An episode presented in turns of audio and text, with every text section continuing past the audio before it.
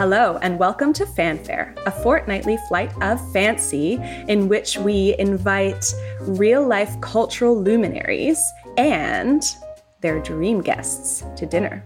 I'm Monica, a fashion and culture journalist based in Paris. And I'm Emma, a writer, cookbook author, and co founder of Greenhouse in Toronto.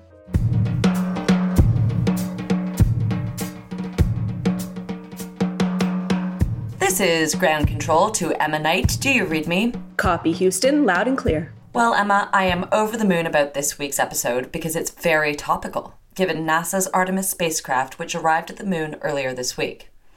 As the flight director Zebulon Scoville said, this is one of those days you've been thinking about and dreaming about for a long, long time. This morning, we just saw Earth set behind the moon as we take the next human rated vehicle around the moon, preparing to bring humans back here within a few years. This is a game changer. The Artemis mission began last week from the Kennedy Space Center in Florida with the launch of the most powerful rocket NASA has ever built. So, are you wondering what life will be like in space for the lucky humans that NASA manages to take there in a few short years? Well, here to tell us is one of the world's greatest living astronauts, Commander Chris Hadfield.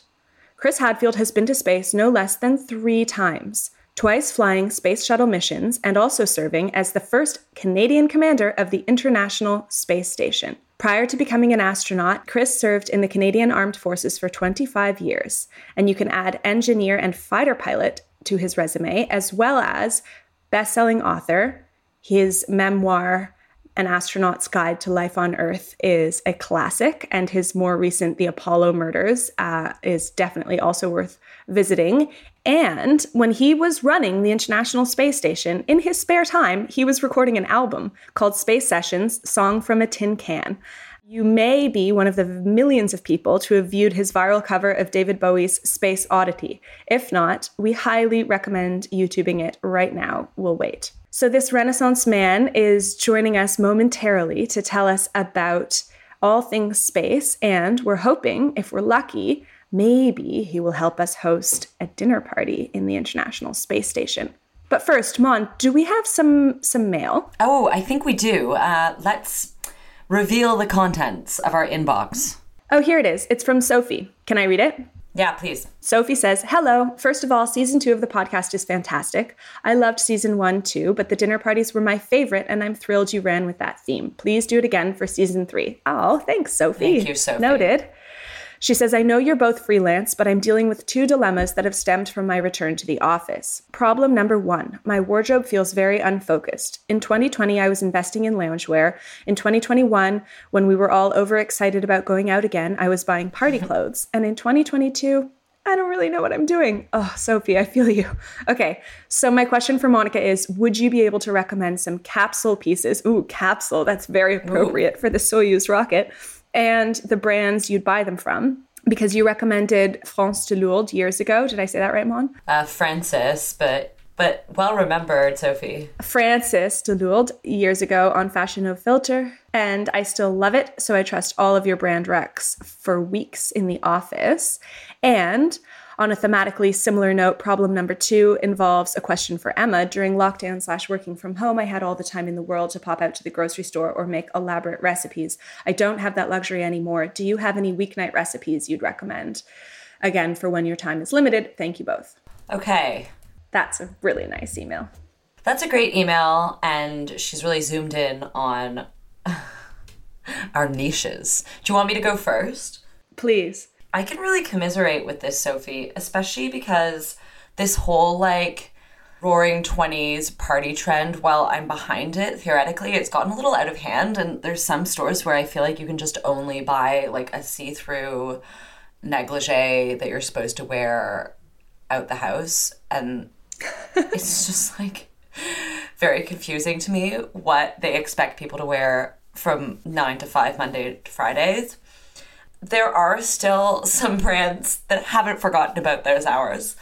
I want to just caveat this with like the brands that I'm going to recommend here are not super accessible price wise, but I do really believe in uh, long term investment dressing.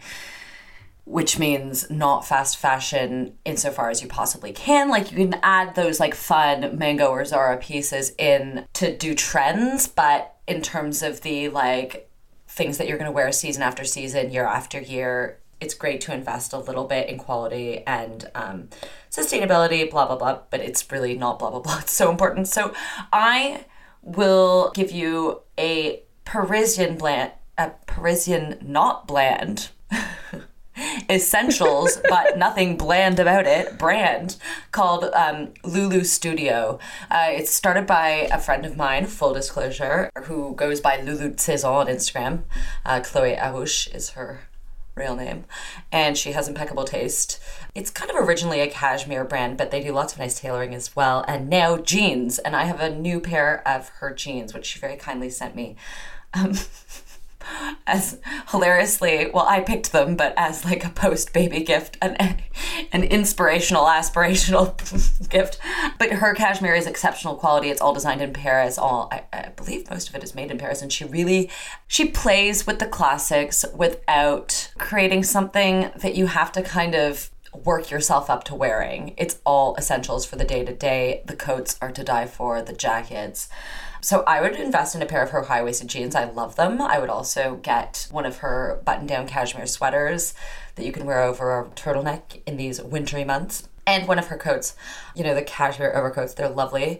I also love Goldsign denim based in Los Angeles, but you can order it online and stocked in a lot of places in North America and Europe. Great jean cuts, last a lifetime.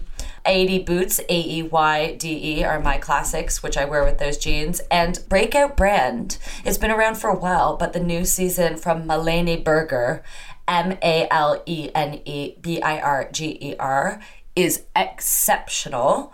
I would look at, you know, if you want a fun statement coat, but that is still wearable, or again, tailoring that doesn't go out of style, that's a good place to start. But, you know, if you look hard enough on slightly more accessible brands websites, you know, you can get inspired by more expensive brands and then if you it's if it's out of your budget, go find the perfect pair of black, you know, cigarette trousers on Mango. They always have it. You just have to look, and it's not necessarily what these brands are pushing because the trend right now is this like mega Gen Z party animal style. I was in New York on the weekend, and everybody looks like they're in euphoria all the time. It's like yeah. that is it's cold outside. Like you have to wear something over top of your bra. It's nice to try out the trends, but when investment pieces when investing is an option, I think it's it's a great thing to go for. Those are great recommendations, Mon. I'm excited. I've I've opened a bunch of tabs right now with all those different Loulou Studios looks great, exciting. Yeah, I would love to talk about weeknight dinners. I spend a lot of time googling recipes. The holy grail is like a 20 minute one pot weeknight dinner situation, isn't it? Yeah, I need this advice so badly. Okay, so basically, my the f- notes on my phone are just filled with recipe links. I always have like a recipes for this week header, and then I have like 25 links, and I'm lucky if I make two of them. But I will tell you some of the recent hits. Okay, so I'm really into Thai food. I don't know if you are. I hope you are because it's really delicious. Pad See Ew with tofu. So Pad See Ew is just like the most delicious noodles that are with some oyster sauce. And so it's like a little bit sweet, a little bit, you can add some spice to it. But essentially, you need to get the trick is to get the noodles soaked to just the right consistency. So, anyway, there's a pad see recipe on Hot Thai Kitchen. Instagram, it's at hot underscore Thai underscore kitchen. And the website is hot dash Thai dash kitchen.com. And all of her recipes are amazing, but I recently made her pad see. It took no time at all and was utterly delicious.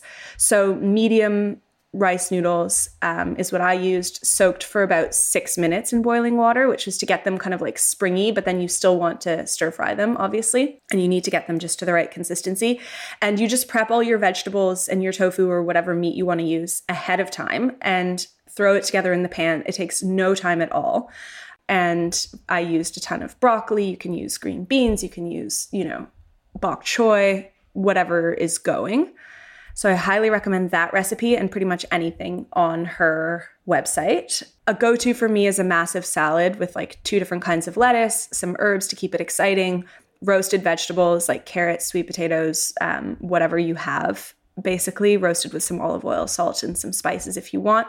And then for protein, I'll add either feta or fried halloumi uh, or some chickpeas or kidney beans. Always the mustard vinaigrette that we talked about in our very first episode of Fanfare olive oil, vinegar, and Grey Poupon mustard whisked together a la Nora Ephron. And then you can add some little crunchy bits too, like some toasted nuts or seeds for extra excitement and weeknight intrigue. Thai green curry with brown rice is another classic for me because you don't need a lot. You just need to have some coconut milk, fish sauce, brown sugar, and green curry paste on hand. And then any protein that you like and whatever veggies happen to be in the fridge with some brown rice. It takes, again, less than 30 minutes leftover brown rice you can then turn into fried rice for the next day. And it doesn't have to be brown rice. It can be whatever rice you like.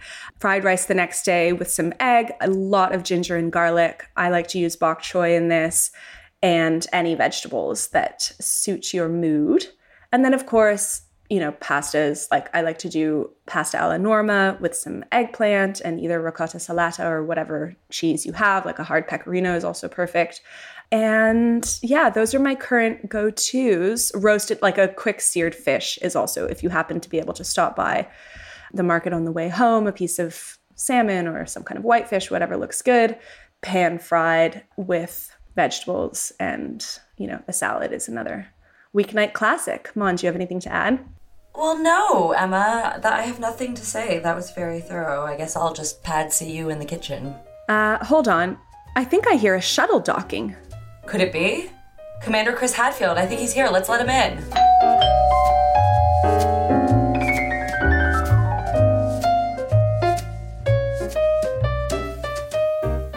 We're going to have a little fun here, if you will accept. Sure. On this podcast, we like to host fantasy dinner parties cool. um, with cultural icons such as yourself. And our dream scenario here is for you to help us plan an imaginary dinner party in space. It is somewhat out of the ordinary, obviously, and a real honor for us to talk to someone who has spent, I believe it's 166 days up there. Is that right? I, I wasn't counting. I think that's about right, but it's around then. Yeah. Okay. We calculated. Um, could you share a bit about what it's like to, well, to, to, to do day to day things, but for example, to have dinner on the ISS? So you don't, you don't know this, but I planned a dinner party on the space station. No, you're kidding. No, I um, when I was up on my um, my second space flight, we were going to the International Space Station, and we thought, what could we do that would be fun and human up there? And I thought, well, why don't we all have dinner together, and that'll be really nice. And so, uh, and so we thought, what do you do as step one? Well, you send out dinner invitations. And so we made up dinner invitations and we made sure that they were sent up to the crew on the International Space Station. So they got, you know, in their daily mail uh, that was being sent up from mission control they got uh, they got dinner invitations. And you know please uh, be ready to dine. And then of course we were like okay well what's the theme going to be? And um, and we're qu- quite limited as to food choices up there but we looked really carefully through all of the possible menus. And and also if you know if it's the theme you kind of want to have uh, you know some decorations and maybe some music and you know some culture not just the food itself. So we thought how about a luau? How about a hawaiian meal? Because the beauty of a luau is it's very international you know and and and if everybody puts on a hawaiian shirt a lot of our differences are minimalized. As soon as everybody, I, I, swear, if we have a dinner party with aliens, we should just get everybody Hawaiian shirts to fit everybody. And, and then, and then, like a lot of the, the, hey, we're all wearing the same ho- stupid Hawaiian shirt with big surfboards on it or whatever. All right, good deal. The, it breaks down the barriers. And so we made sure that in our um, gear, our clothing gear, we packed Hawaiian shirts for everybody.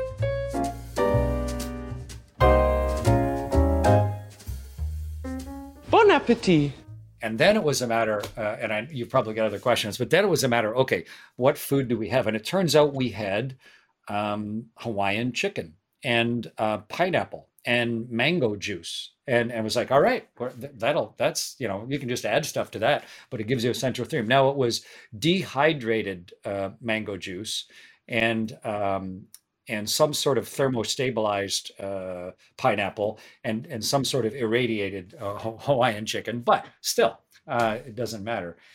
And then we thought atmosphere, and I mean, what could be more Hawaiian than um, Don Ho music? Um, and so we made sure to bring along uh, a whole, uh, you know, dinner time length worth of recording of the type of music that you would get if you were in Maui and at one of those big dinners, and uh, and Don Ho was playing in the background, and and then the last thing, and I think this was the uh, the crowning touch was one of the guys found, you know, on the dashboard of cars, there are those little dolls that sort of jiggle and move.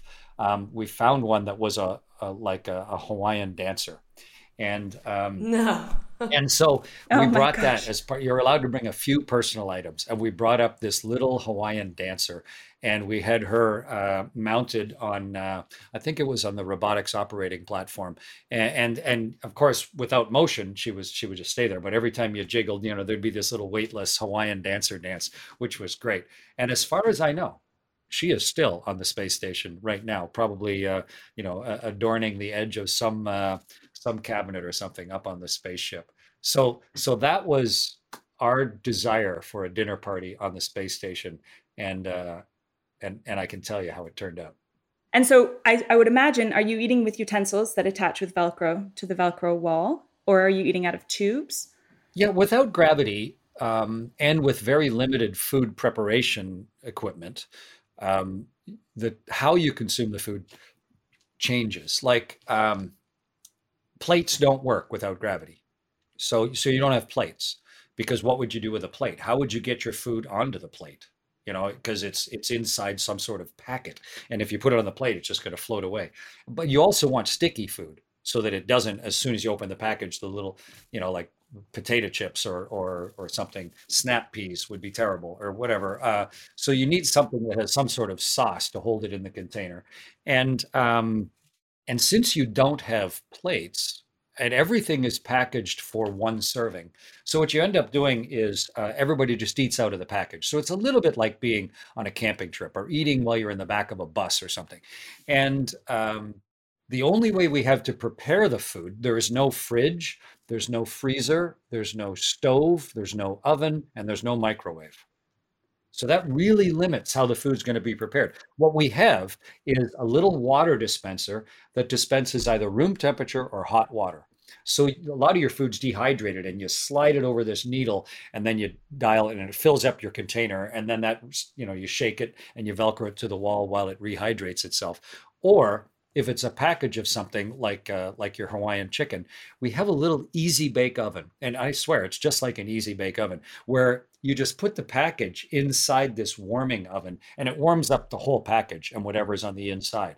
So whether it's a tin of something or a packet of something, and then the whole it's kind of like ooh ah ooh it's hot, and you velcro it to the wall, and then you carefully cut it open and you eat the hot stuff out of the package. So you eat your food uh, in order right? You can't mix your your uh, your potatoes with your whatever you know your vegetables or something. Uh, you tend to have a bite of this, and then you put that Velcro on the wall, and then you grab the other one, have a bite of that, or you just eat everything out of one package, and then crack you know wind it up into a really small bit and put it in the garbage, and then you'll eat everything out of another package. Um, and I forget we had some sort of excellent Hawaiian dessert as well. There was something, I forget exactly what the dessert was, but we generally do save the dessert for last.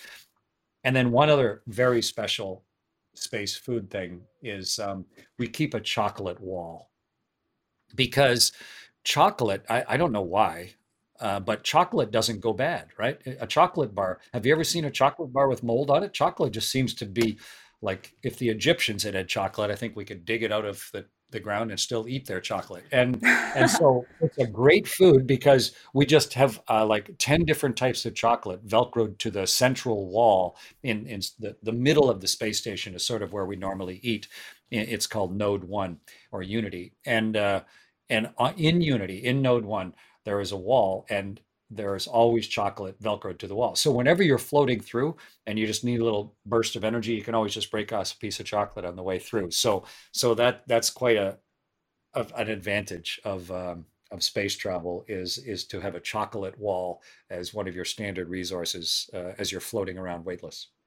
I love that, and I and I take it you're not allowed to have a you know a shot of tequila if things get a bit stressful up there. That's yeah, that's totally it, out of the question. It's pretty seriously against the rules. Um, but also, if you're on a spaceship and you have an emergency and you dial nine one one, you answer the phone, like you, you're it. You know, if there's an emergency, yeah. You are the only people there to save yeah. yourselves. And and at any given moment, you maybe you have to be the fire department, or you have to be the IT department, or you have to be whatever, or you may have to abandon ship and fly home. So um, so so yeah, it's it's uh, you know you you have to wait to get home before you want to get um, intoxicated uh, at all. Unfortunately. Makes you sense. want to keep your wits about you. That makes yeah. a lot of sense. What kind of what kind of view might we have at this at this luau? Well, uh, there are some places on the space station that have uh, an absolutely spectacular view. And so I think what you would do, uh, you, you want to uh, eat your meal sort of where all of you can sit. But there's a couple places where two people, maybe three, can cluster around a window. And um, maybe it's a little bit like uh, on an airliner where not everybody has a window seat, or on a train where maybe you're eating in the dining car, but then you go up to the panorama deck to see something beautiful going by.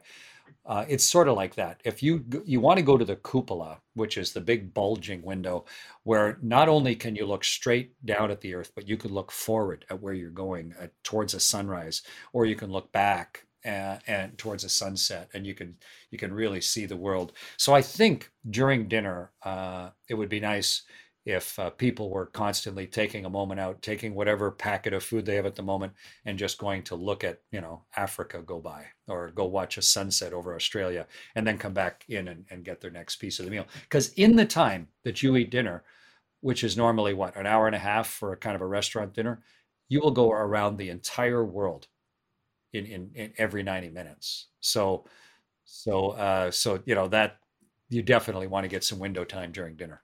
That's that's way better than the restaurant at the CN Tower. yeah, it, it is for sure.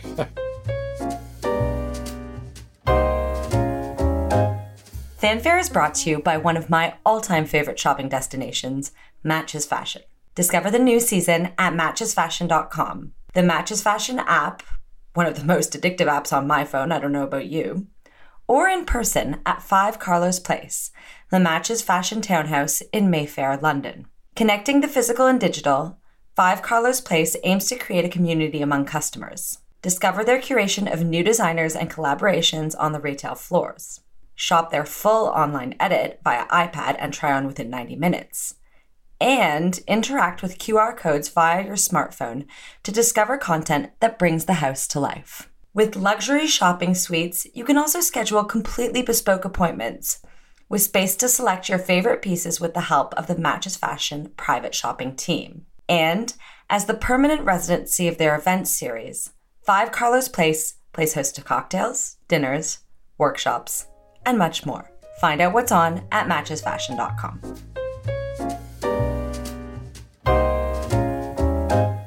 They're showing a lot of florals right now, so I was thinking I could florals for spring.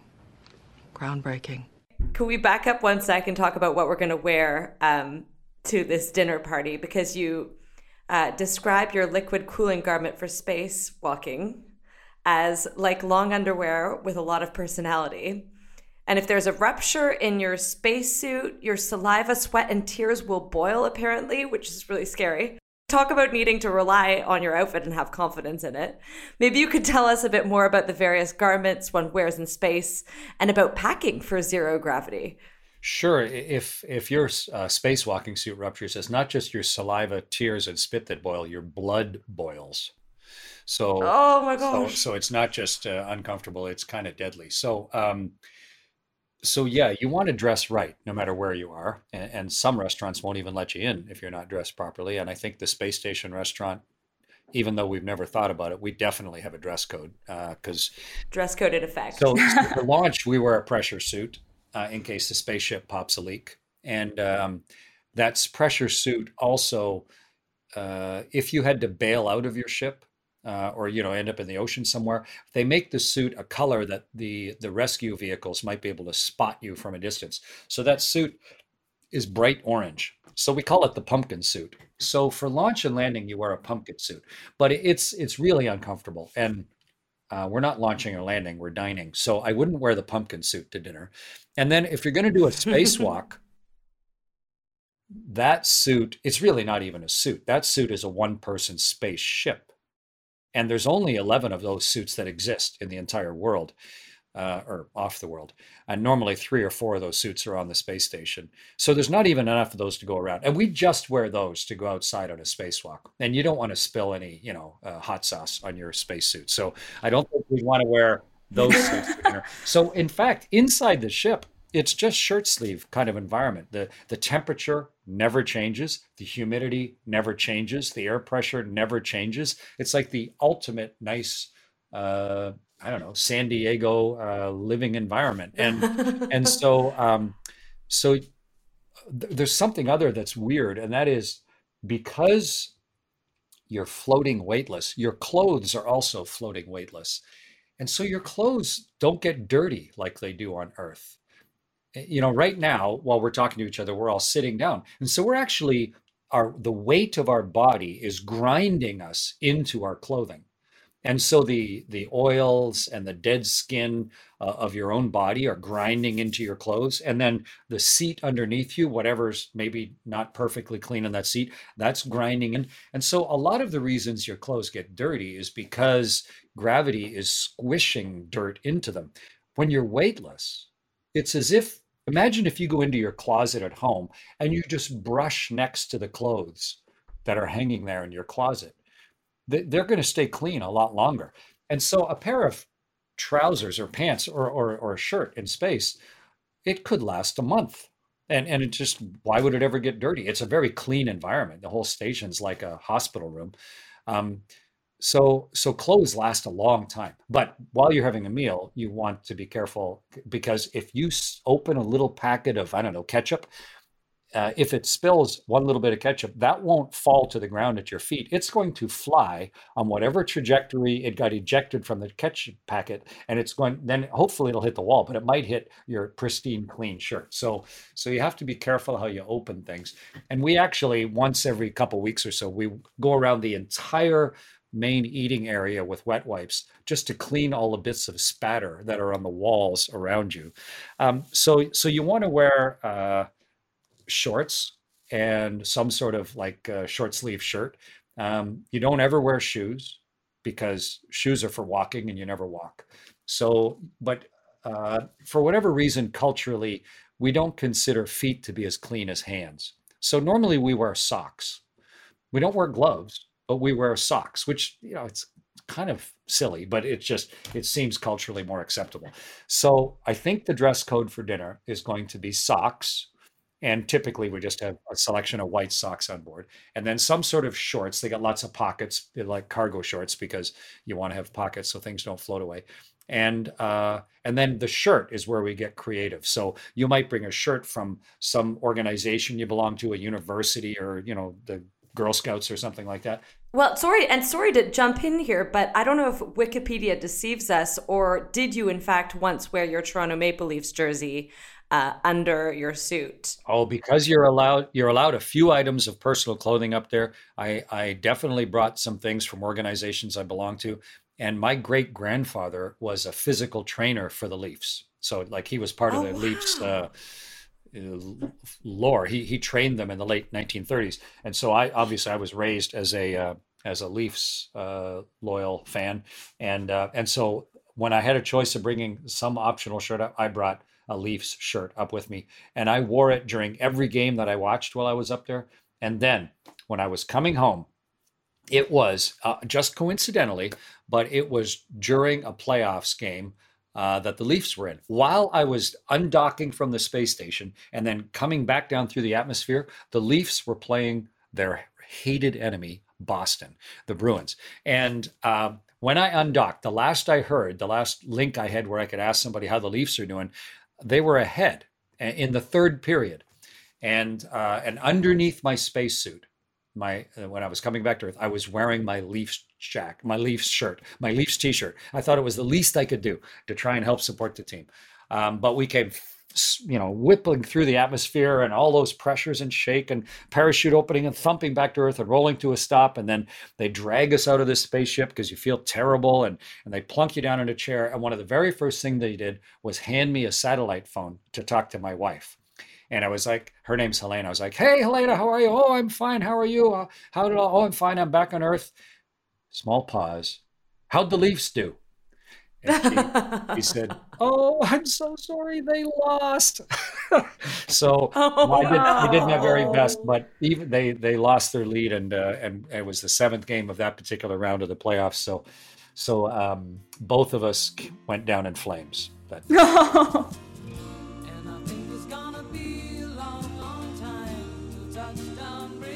brings me round again to find I'm not the man they think I am at home. Oh no, no, no. I'm a rocket man. In 2013, when An Astronaut's Guide came out, you needed to take the Soyuz rocket. I think you've mentioned that that's no longer the case. Um, but what I was so interested in about the Soyuz is you said that, that it changed the entire profile of who could go to space.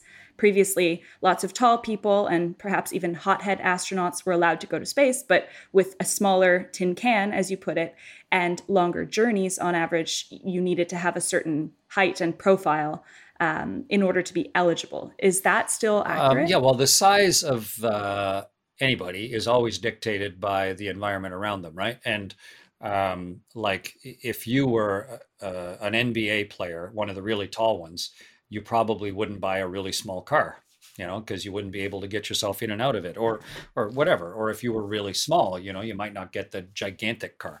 Um, or or bicycle or you know bicycles come in different sizes. Unfortunately, spaceships they have to choose a size. There's not a variety of spaceship sizes to choose from, and this the early spaceships only allowed small people, uh, and so all of the original astronauts were were smaller than average, um, just because they, they were trying to they could make the compromise, and so they did. And so if you look at the original cosmonauts and the original uh, Mercury astronauts, they were all shorter people. Um, but as the spaceships got more capable, the astronauts could be a little bigger and the cosmonauts. And then the space shuttle was the most forgiving, the American space shuttle. You could be all the way up in the United States to about six foot four or six foot five and still fly on the space shuttle, and all the way down to about uh, five foot, uh, I think. It, depends on the proportion of your legs to your torso, but around so uh, so about you know 95% of people uh, could fit into the space shuttle and, and do their job as an astronaut. But um, the, the Russian ship, the Soyuz, uh, was much more in the early vein, and it it had uh, more restrictions f- for minimum height, minimum weight, and maximum height and maximum weight, because the weight affects how it flies through the atmosphere. You don't want to have one flying all wonky because you got a big person on one side and a little person on the other side. Um, so uh, so definitely for our dinner invitation list, there are going to be uh, some fairly penetrating questions. You know, how tall are you, and how much do you weigh? And and if you're outside the limits, then uh, then you know, you're not coming to dinner. Well, and how well do you handle yourself in a high pressure situation? Well, there's that too, because um, that's always been the case for space sta- or spaceships. But when you're going to a space station, now you're going to live there for six months. So it's not just your physical dimensions, but it's also your psychology. How well can you get along? You don't want a person who who needs other people to constantly tell them how good they are. A lot of people are very dependent on on sort of a uh, uh, a type of feedback to feel good about themselves. You have to have a sense of reserve. You have to be the type of person, I think, that gives more than you take. And definitely, you have to be the type of person that puts uh, team goals and the mission and the purpose of being there ahead of what your personal objectives all the time. The the, the purpose wins and and your it's a life of service the life of an astronaut is a life of service. So, um, so you, you have to have that type of personality. You sure don't want a loudmouth. You don't want, um, uh, you know, uh, someone who's who wants to be the life of the party all the time, because that would get very tedious very quickly. And then the last thing is you want someone who's really good at the details, who has uh, all the technical capabilities. So, and so imagine the movie The Martian And when that character played by Matt Damon, I think the character's name was Mark Watney, down on the surface, that guy all by himself who was growing the potatoes and, you know, having the monologue and making fun of himself, that type of smartness and resourcefulness and self-mocking humor, but not needing other people in order to to uh, succeed. Um, that's that's the perfect dinner guest.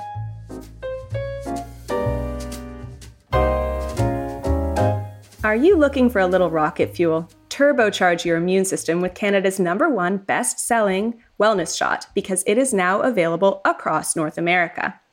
It's called Fiery Ginger, and it's a spicy mix of potent organic plant ingredients like ginger, turmeric, and oil of oregano. And it's small enough to pack in the Soyuz rocket. Fiery Ginger is, of course, made by Greenhouse, the organic beverage company I co founded in 2014. No conflict of interest whatsoever. Go to drinkgreenhouse.com to check out the full lineup of Greenhouse organic wellness shots. Use code FANFARE25 to get 25% off on your first order. Sorry, Fiery Ginger is obviously named after one of the two hosts of this podcast, right? You'll have to guess which one. Fun fact ginger nut biscuits were also named after me.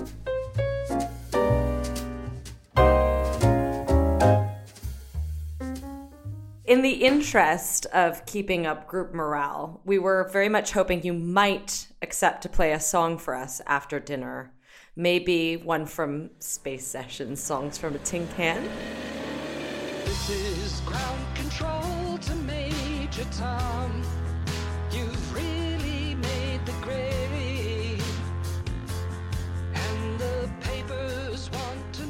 Could you, by the way, tell us how you recorded that album and also how you hold a guitar in space and what, if anything, does the fact of being in space do to your voice?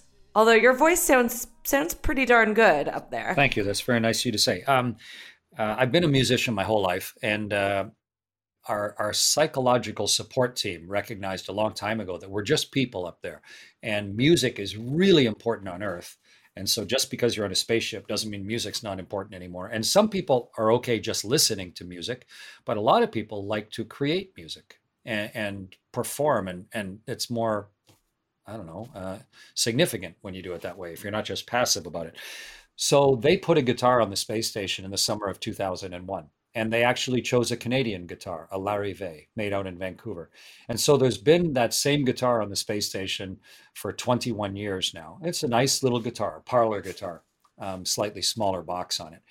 And uh, so I knew it was up there. And and there's always at least one astronaut can play some guitar, and and it's nice for you know birthdays and holidays and and celebrations. And and as you say, after dinner, it's nice if someone grabs a guitar and plays some songs that people know but it's weird to play because there's nothing to hold the guitar in place. Gravity doesn't push it down onto your leg. You know, that cutout on the side of a guitar makes it look like an hourglass. That doesn't help. And if you put a strap around it, there's no gravity to pull against the strap to hold the guitar in front of you. It's as if you were floating in a swimming pool and trying to play a guitar. You know, it, every time you move your hand up and down the neck or or pluck the strings, the guitar just wants to take off. So you have to find a way to pinch the guitar into place where you don't stop it resonating. And so I would pinch it with my right bicep. If you watch the video of me playing guitar in space, I pinch it under my right bicep because that part of the guitar it's the hard wooden structure so it doesn't change the sound and it would hold it in place and then for singing here's what it's like to perform on, on, on a spaceship if you want to know what it feels like here's what i recommend you do get your guitar and put it close to the wall and then stand on your head where you're leaning on the wall so once you're standing on your head, now stand on your head for, I don't know, three hours, where you're just standing on your head for three hours. Because after three hours, all of the fluid that is normally going down towards your feet will now have all moved up into your chest and into your head. Your sinuses will be all full because you've been upside down for three hours and you'll be all sort of weird and disoriented and your vision will be strange because your eyes are bugging out a little bit haven't been on your head for three hours and now after three hours while you're upside down, pick up your guitar and play. And that's what it'll feel like on board a spaceship. It'll be that weird. And also, your voice is going to sound strange because you don't get that resonance inside your sinus cavity um, and and you don't have the depth of your diaphragm at the bottom of your you know lungs to help pull in a full breath. It's a weird place to sing. Uh, you ha- kind of have to relearn how to play the guitar and relearn how to fill your lungs and and and how to hit the notes properly. And i would recommend that you choose songs that are a little higher register than normal like space oddity you know those nice high sustained notes in space oddity. Mm. because the high notes uh, you know are going to come easier when you're standing on your head than the nice big low resonating notes. So uh, so don't do tennessee ernie ford. Do uh, you know do david bowie. Neil Young? had a nice talk with neil young while i was up on the spaceship actually. And uh, we talked all about songwriting and uh, and i played you know i've always admired neil and learned a bunch of his songs. So it was a real real thrill to be uh, talking to Neil, and you're right. He's got a nice high voice, so good good choice for uh, for a spaceship. Excellent. What a place to see the harvest moon. Because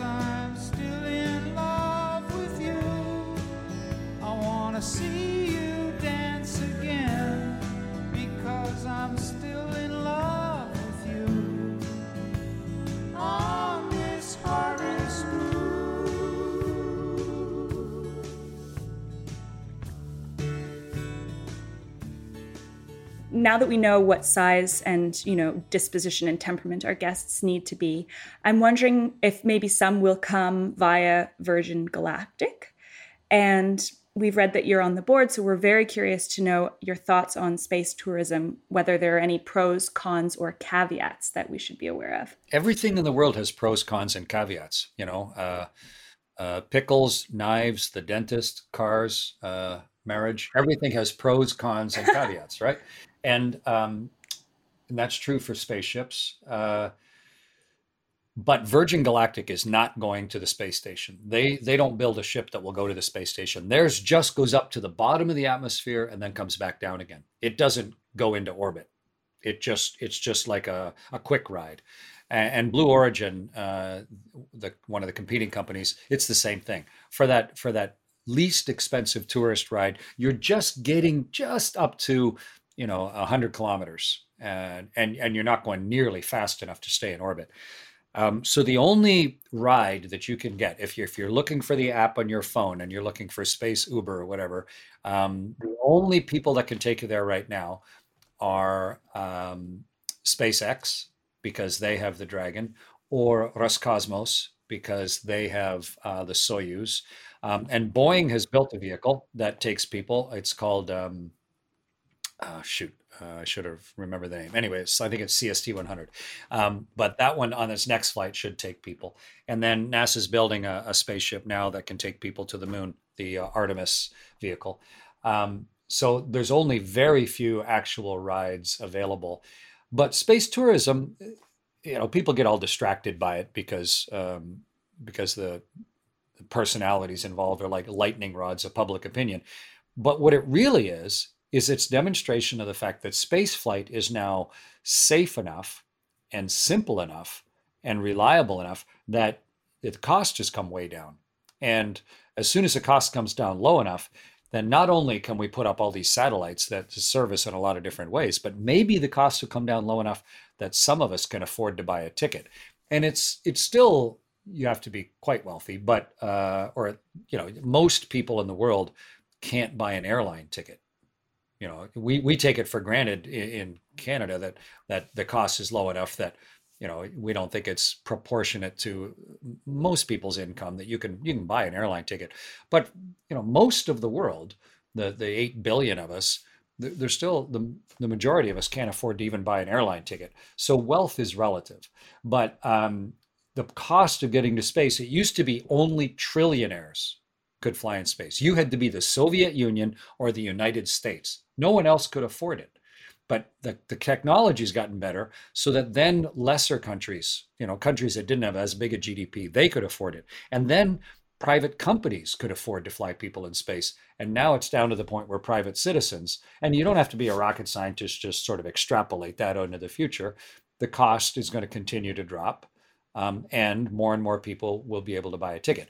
And then, so just like with when cars renew or when airplanes renew, it was chaos. and we didn't have rules and and it was there were car accidents and airplane accidents and we needed airports and we needed roads and gas stations and all the other stuff that goes along with the new technology and we need all that for space tourism right now. And we're figuring it out you know the FAA is working hard and other space organizations are working hard to try and come up with the regulations and and you know build all of the things that we need in order to make it part of the normal human experience. And we'll get there eventually.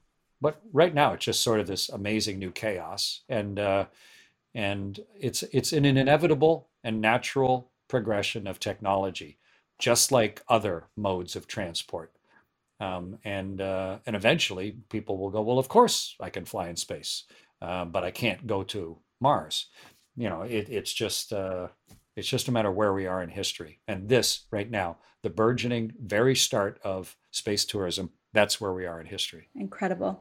Incredible. Well, two final thoughts. One is we will not forget our Swiss Army knife in case we need it to break into the hatch. Get the one with enough with enough with enough uh, gadgets in there for sure because you yeah don't leave earth without one We would never do that. We'll keep it in the pocket of our gadgety shorts. And then I thought of a dessert that we could perhaps serve. It's nice and sticky, and it will serve as a reminder that which way is up is subjective. Pineapple upside down cake. What do you think? oh perfect, Perfect. choice pineapple upside down cake that, that make, and some of us can eat it upside down that would be exactly the right Well, we right can't dessert. wait. Oh at the end of the meal on board the spaceship we don't just have coffee we have kona coffee. We actually have hawaiian coffee as part of our standard complement up there. So uh, it's weird though because it comes in a little pouch and, or packet and the you can't add sugar or or cream when it's dehydrated and it's in a pouch how would you do that? So you actually go through the container of food and you, you're like okay who wants black? Who wants one cream one sugar? Who wants two sugar? There's this big rack of little little containers and each one of them has a pre-packaged thing with the dried crystals in it so that you'll get the coffee mix. But um, so long as you're not too discerning you can have instant kona coffee at the end of this spectacular meal on the space station. Delish. Wow. And then we can somersault off toward the chocolate wall for a final taste. Nothing's gonna change my world. Nothing's gonna change my world. We hugely admire your growth mindset. You seem to be always acquiring and then mastering new skills, whether it's learning how to hold a guitar in space so you can record an album from the International Space Station or writing a thriller during COVID.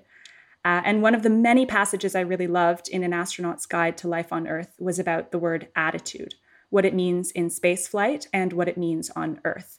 So I was hoping you could tell us about why attitude is so important and how you orient yours. Yeah, it's it's a little bit of a play on words, obviously, but um, which way is up? You can be working on the International Space Station, uh, and the person right beside you might be sideways to you or upside down to you. And at first, that seems very strange. But then you realize your attitude is really just governed by your particular current set of circumstances. And if you can get over the fact that your circumstances have changed and just adjust your attitude to suit, then you're going to be way more productive. And so I thought that's that's sort of necessary when you're living in weightlessness, you know, where you float into a new room and everything is sideways to Yes. your perception Yes. before you come in there. I thought there's a definite parallel to that to life in general. And people carry a perception of normal with them into every new situation. You've got your own sense of what's right side up. But when you come into a new situation, um, often things are a little bit sideways, at least from your preconceptions. And so if you can be willing and uh, sort of normally ready to adjust your own attitude uh, to match the necessity of whatever life is throwing at you, you have a lot greater chance of, of succeeding and then fitting in and learning things and being productive. And so, and it's also the thing that you have the most control over. You know, you often have very little control over the external environment, but you have a lot of control over your own attitude. And so I, I, I- think people sometimes forget just how instrumental it is, um, what they're bringing into a new situation, and how deliberate they can be in perhaps modifying it to to really get closer to to your objectives or what you're trying to all do together. I love that idea. Now, just just taking a step back between the um, Artemis program, the James Webb Telescope, SpaceX, and space tourism, would it be fair to say that space is kind of currently having a moment in the sun, so to speak? And what do you hope might come of this? Right now, uh, you probably use GPS uh, 500 times every day, and you don't even know it.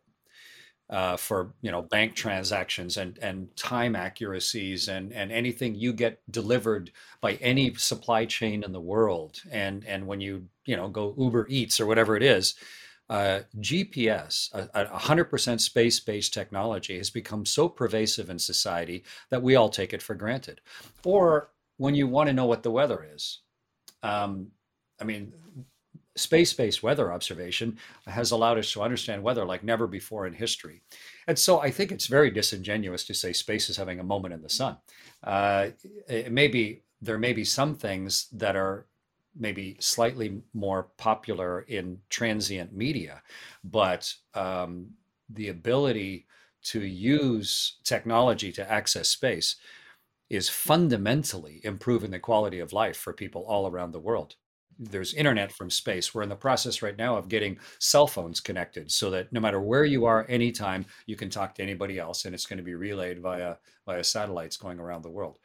So it's eh, what's what's allowing that is some of the things you referred to, and that is radical advances in technology based on uh, you know 65 years of spaceflight, and uh, and so I think that arc from Sputnik and Yuri Gagarin and Al Shepard, the very first things we put into space, to where we are now, where there are thousands of satellites that are serving us on a regular basis, and even to the point where we have like the James Webb Telescope, which is looking at planets that are going around other stars to see if we're alone in the universe or not, or where the the, the safety and the cost of flying in space are so low now that it's it's starting to become possible to just buy a ticket and it's not just for the crazy wealthy. I mean, one of a guy that I know, he was a government employee his whole life, but he just saved. He always wanted to fly in space and he saved his money. And instead of maybe buying a new luxury car like you might after you've saved your money for a long time,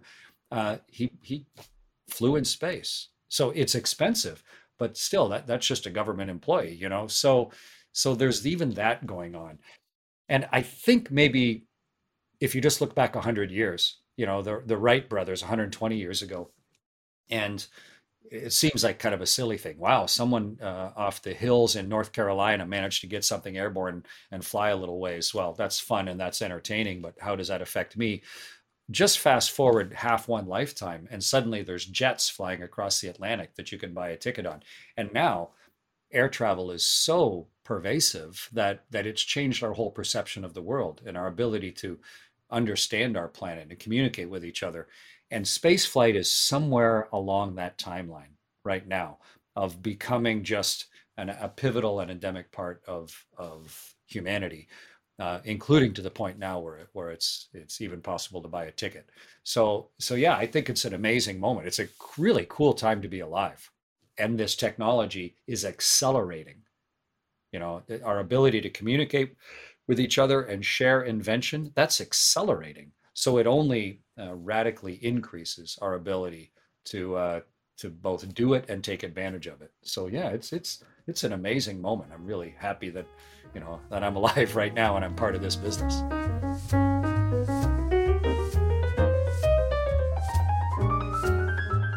Well, that's it for today. Thank you so much for listening. Please send us an email at fanfarefanmail at gmail.com because we love to hear from you. And if you like us, rate and review us on iTunes. It really means a lot. It sure does. See you in two weeks' time.